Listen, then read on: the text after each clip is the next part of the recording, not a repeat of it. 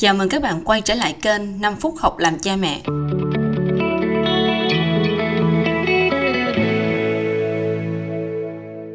Có rất nhiều lời khuyên là trẻ em thì không nên tiếp xúc thường xuyên với những thiết bị công nghệ, ví dụ như là à, TV, máy tính. Nhưng mà cũng có nhiều người thì nghĩ rằng là trong cái thời đại công nghệ ngày nay á, thì trẻ em nên được làm quen với công nghệ. Ví dụ như là biết sử dụng các phần mềm, các ứng dụng trên máy tính, hoặc thậm chí là học lập trình từ sớm thì ờ, chúng ta nên hiểu như thế nào về vấn đề này? Quan sát một chút trong cuộc sống thì chúng ta sẽ thấy rằng công nghệ nó đã được ứng dụng hầu như là khắp trong các lĩnh vực trong cuộc sống. Và đôi khi có thể nói rằng công nghệ đã trở thành một cái phần tất yếu một cái phần thiết yếu trong cuộc sống này. À, tôi biết là nhiều trẻ em từ cái bậc mà tiểu học á, thì đã quen thuộc với cái việc là làm bài tập nè tìm tài liệu trên máy tính nè sử dụng các công cụ khác nhau để làm bài thuyết trình nè. Và như vậy thì rõ ràng là hàng ngày á, trẻ em đều sử dụng máy tính để mà hoàn thành một cái nhiệm vụ học tập nào đó của mình. Và từ đó nó sẽ kéo theo những cái nhu cầu khác ví dụ như nhu cầu giải trí trên các thiết bị điện tử. Và chúng ta nên làm như thế nào để mà chúng ta có thể hướng dẫn trẻ em sử dụng công nghệ một cách hiệu quả nhất? Làm thế nào để mà việc sử dụng công nghệ nó sẽ mang lại lợi ích cho trẻ em? Thì trong tập podcast lần này chúng ta sẽ bàn về vấn đề đó.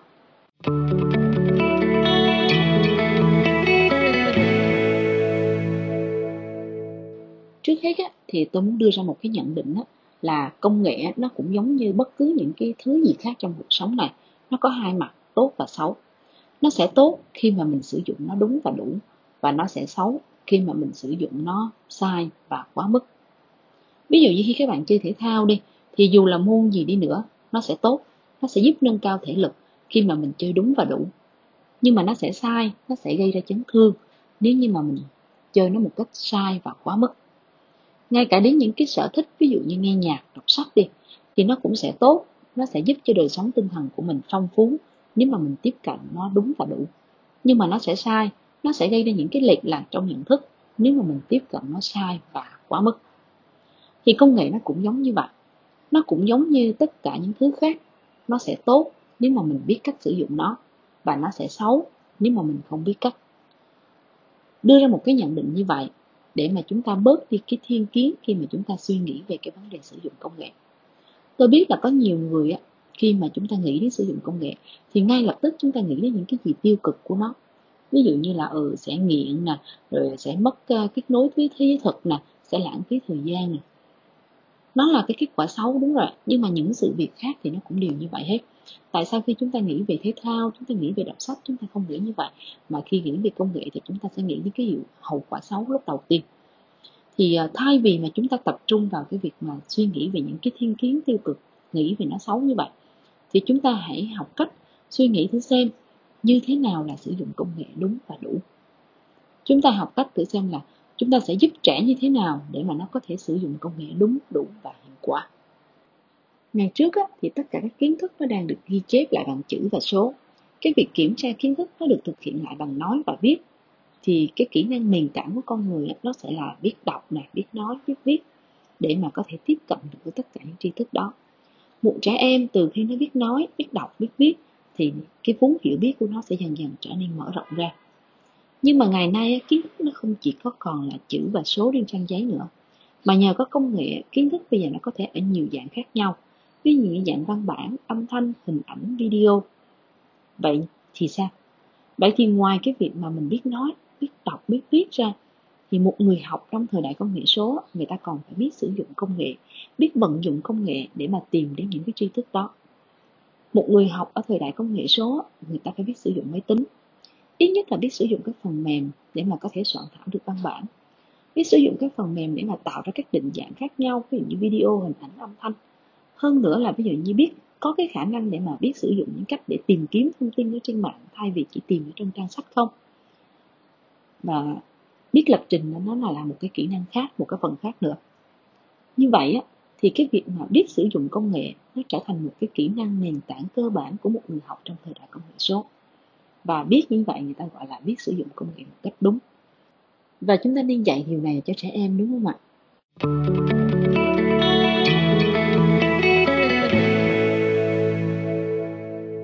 Sau khi mà mình biết sử dụng công nghệ rồi á, thì nó mới đến việc là mình sử dụng nó vào mục đích gì.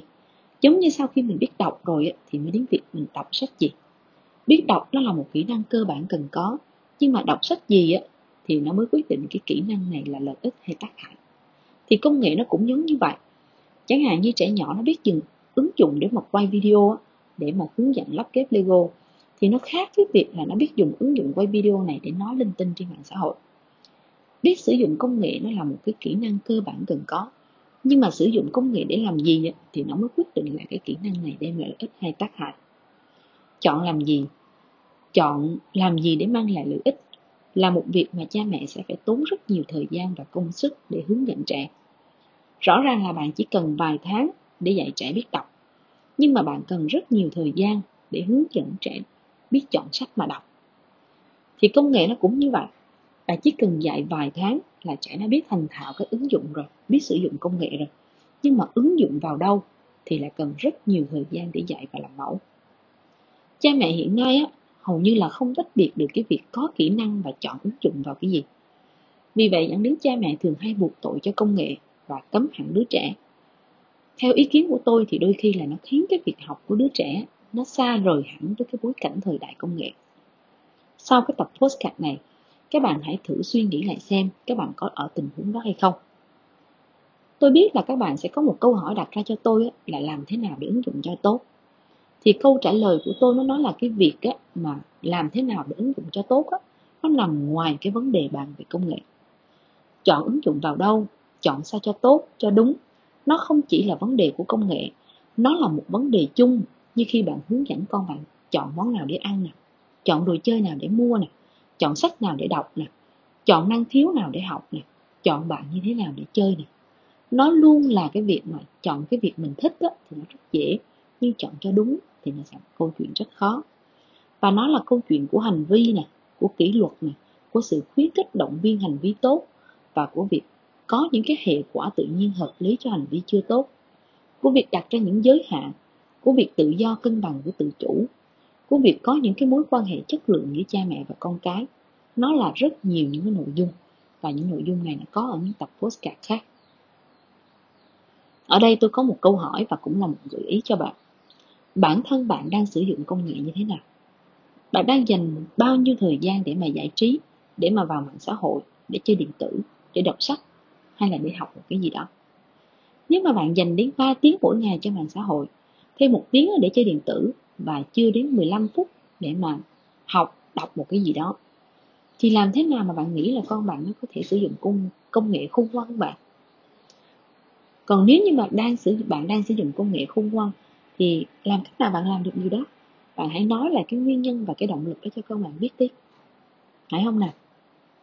Bạn đang nghe nội dung từ kênh 5 phút học làm cha mẹ được chia sẻ bởi cô Kim Chi, một nhà thực hành tâm lý học tích cực tại Việt Nam. Um, tôi muốn giới thiệu là chúng tôi có một loạt những cái bài liên quan đến công nghệ và trẻ em cho cha mẹ. Trên ứng dụng con của tôi, các bạn có thể tải về miễn phí trên App Store hoặc Google Store tìm ứng dụng con của tôi. Cảm ơn các bạn đã quan tâm theo dõi và hẹn gặp lại các bạn ở lần sau. thank you